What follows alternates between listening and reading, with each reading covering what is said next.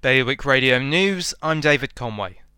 A funding bid to purchase more digital devices for students who don't have access to them in Jersey was rejected by the Treasury Minister last year, the Education Minister revealed. Senator Tracey Vallois believes the government should be funding digital devices for pupils whose families can't afford them, a task local charities have undertaken. Increasing COVID case numbers and rapid changes to travel restrictions in the United Kingdom have led the Civil Contingencies Authority to ban non essential travel into Guernsey. Chief Minister Peter Ferbrache said the island is not like other jurisdictions who are managing COVID, and they want to preserve the very good position they are in.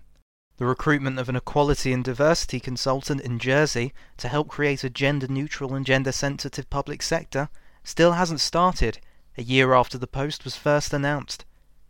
Applications were due to start in March 2020, but 10 months from that date, Recruitment has yet to start, and the description of the role and what it will entail still hasn't been finalised.